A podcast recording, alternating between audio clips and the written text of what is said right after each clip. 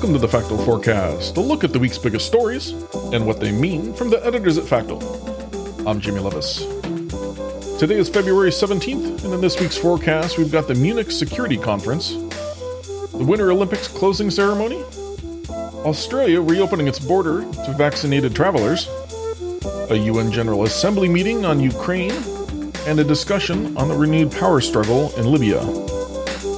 Can also read about these stories and more in our weekly newsletter, which you can find a link to in the show notes. The 58th Munich Security Conference begins Friday, albeit with a reduced attendance as part of coronavirus protocols. According to the group's annual report, this year's conference will focus on unresolved, overlapping crises. Leaders will analyze the challenges posed by the coronavirus pandemic, climate change, fragile supply chains, and ongoing geopolitical tensions and proposed solutions. The main regions of concern, according to the report, are Iran, China, the Euro Atlantic, and parts of Africa and the Middle East. Now, world leaders such as U.S. Vice President Kamala Harris, NATO Secretary General Jens Stoltenberg, and EU President Ursula von der Leyen will join heads of government and state in the official meeting. Russia, however, hasn't confirmed yet if it will participate in this year's conference. The 2024 Olympic Winter Games of Beijing will close on Sunday. However, it will do so with reduced in person attendance due to China's zero coronavirus strategy. Of course, this year's games were marred by a diplomatic boycott from the US, the United Kingdom, Canada, India, and Australia. The United States cited the repression of the country's Uyghur Muslim ethnic group and the censorship of Chinese tennis star Peng Shuai as reasons for the boycott. Olympic athletes and officials attending the Games had to abide by strict coronavirus rules, including mandatory masks, self isolation, and living in the so called bubble areas. Now, China criticized the diplomatic boycott, saying it interfered with the political neutrality of the Games. Still, according to analysts, the boycott has failed to have a tangible impact on China's treatment of the Uyghurs and was viewed as largely symbolic as few countries participated. Finally, in line with the Olympic Charter, the closing ceremony will feature parades of flags representing all participating countries, and an artistic spectacle to showcase the culture and history of Italy, the host nation for the 2026 Olympics in Milan and Cortina. Australia will reopen to all fully vaccinated travelers on Monday after almost two years of near total border closure. Of course, Immediate family members of Australian residents and citizens have been allowed to enter the country since November, and borders were reopened to eligible visa holders in December. As of Monday, any fully vaccinated traveler with a visa will be able to enter while following testing guidelines. Yet, despite the nationwide reopening, Western Australia is still under strict restrictions, leaving a large part of the country inaccessible as the state only allows certain approved interstate and overseas travelers and requires a quarantine period. In addition, the vaccination requirements complicate plans for teenagers, with different states enacting different guidelines for 12 to 17 year old visitors.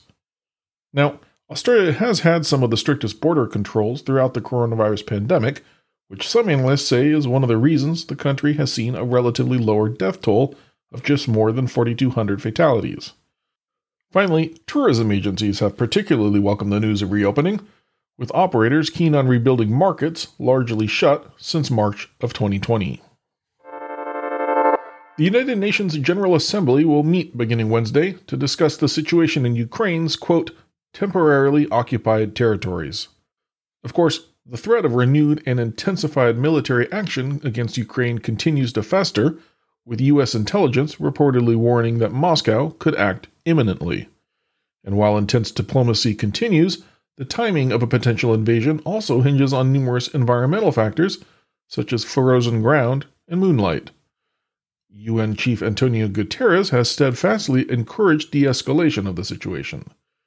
Now, while UN General Assembly resolutions may not carry immense weight, particularly with Russia exercising veto power at the Security Council, they aren't meaningless from a political standpoint. For example, following Russia's 2014 annexation of Crimea, the UN General Assembly adopted a resolution calling on states not to recognize the territorial changes. So while the situation at the border is still rapidly changing, the UN meeting will serve as another diplomatic channel for de escalation.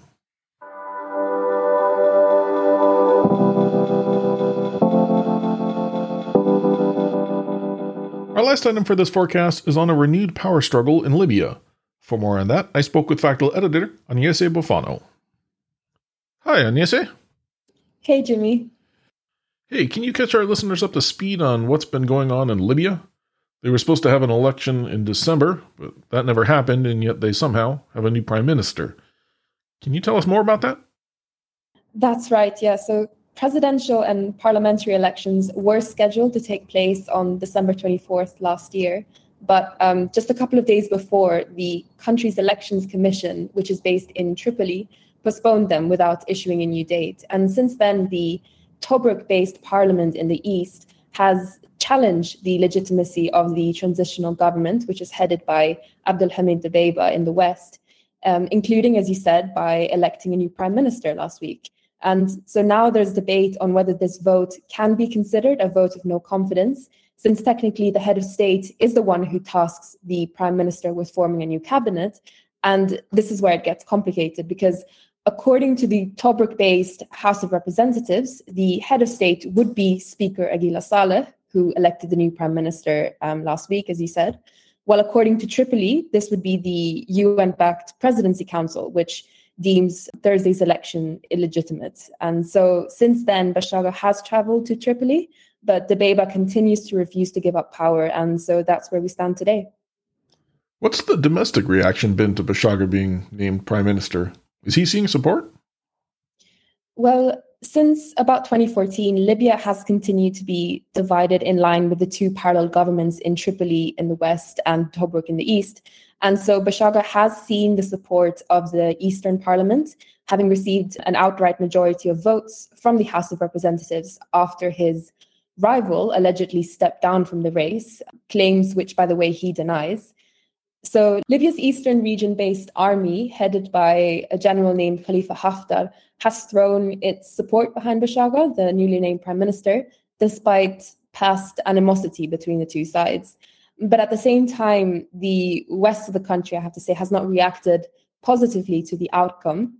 We have the Government of National Accord deeming the ele- election illegitimate, as mentioned earlier, and we've also been seeing demonstrations in the Libyan capital against the decision, with mostly Dbeibeh supporters calling for elections headed by the UN appointed prime minister. Know, speaking of the international community, how has it responded to the Eastern based parliament replacing Dbeibeh? So, as you know, there are many parties involved in Libya at the moment. So, international support for the Tobruk decision to replace Dbeibeh has been quite varied. Um, the UN, for example, that appointed Dbeibeh last year in March and tasked him to lead the country to elections in December, initially continued to support him even after the House vote. However, there's been some backtracking in recent days. Um, for example, Secretary General Antonio Guterres says that he has taken note of last week's vote and is working on revising the path towards elections. Likewise, Stephanie Williams, who is the UN Special Advisor in Libya, has met both Dbeibeh and Bashagha, but has not outwardly taken a side. On the other hand, Bashagha has seen some international support from traditional allies of the Eastern Parliament who are traditionally aligned with Haftar. Uh, for example, Egypt, who has said that it supports the new Libyan government and support its roadmap to elections. How about those elections? Any indication on when or if we'll see them happen? the simple answer is not really, because the main reason why the Eastern Parliament voted in the new prime minister was because of what they see as the Dbeibeh's failure to hold elections last December. But the Tobruk government said it approved a new transitional roadmap headed by Bashagha with expected elections in the next 14 months. Um, they added that the UN has no right to interfere, but it's not really clear when exactly these elections are scheduled to take place, according to the Eastern Parliament. In the West, the Dbeibeh's transitional government has not yet set a new date for elections, but the UN special advisor did tell reporters last week that they could be as early as June, um, as she continues to engage with both the Dbeibeh and Bashagha in the elections. Well, then, besides just looking for elections, what else should folks be watching for? Well, we are seeing some tensions in Tripoli as more and more armed troops are reportedly making their way towards the capital this week. to reinforce security, according to Dbeibeh. Uh, it's still unclear whether the Tobruk parliament could overthrow the Western government, given that they have no extensive either physical or political presence in the capital. Having said that, though, there is a heightened security risk, as was seen last week when, just hours before the House of Representatives vote, Dbeibeh reportedly survived an assassination attempt after shots were fired at his car in Tripoli. Well, that's certainly concerning to hear. But I do know you'll be keeping an eye on things in the weeks to come. Appreciate that. And thanks for talking with us today. Thanks so much, Jimmy. Take care.